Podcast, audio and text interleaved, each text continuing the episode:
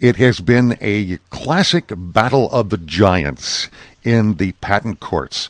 And we're talking about, of course, the battle between Apple on the one hand and Samsung on the other hand.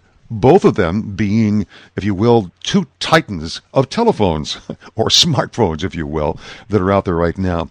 And it has been something that has been a bit of a bloody battle that all of us have kind of you know, watched from the sidelines to help us understand the decisions that have been reached in this uh, I guess you could call it, momentous case, uh, we called upon Randall Peck, who was one of the patent attorneys with Warner, Norcross, and Judd, a uh, firm of attorneys in Southfield, Michigan. And Randy, thank you very much for joining us to help explain what's happened here finally.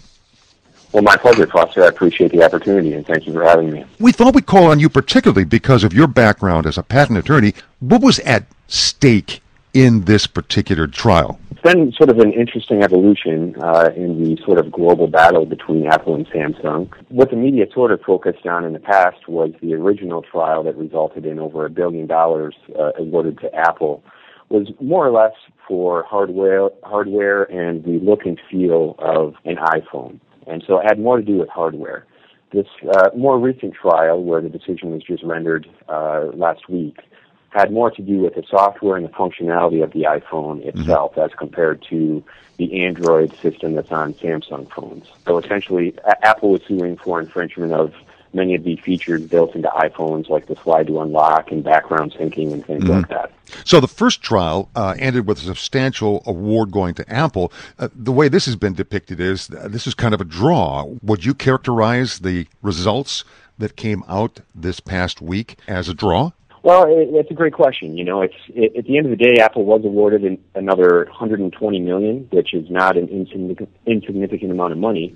But at the same time, they were seeking 2.2 billion dollars right. in damages, and they also hope to get a permanent injunction to prevent Samsung from selling uh, its phones in the United States. And obviously, they didn't get either of those, mm-hmm. and so because Samsung can still sell, and uh, realistically, 120 million is is bizarrely a drop in the bucket for either of these corporations.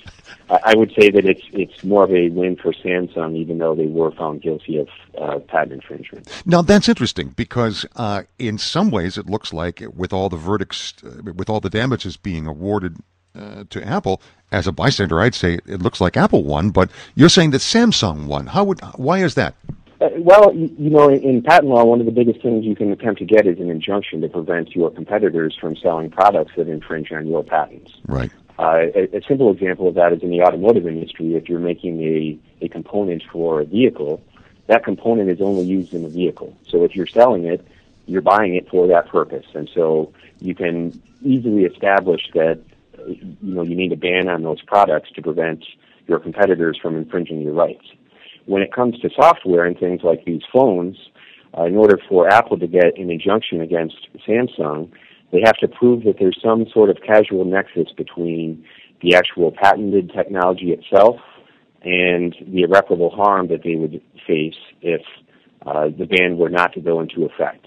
I see. So that being said, when you have a, an operating system like iOS and you look at how many features it has, even with a valuable feature like Slide to Unlock, it's very, very hard and difficult uh, to, to pinpoint, uh, you know, irreparable harm from that particular feature when there's really a, you know, myriad of features on a phone.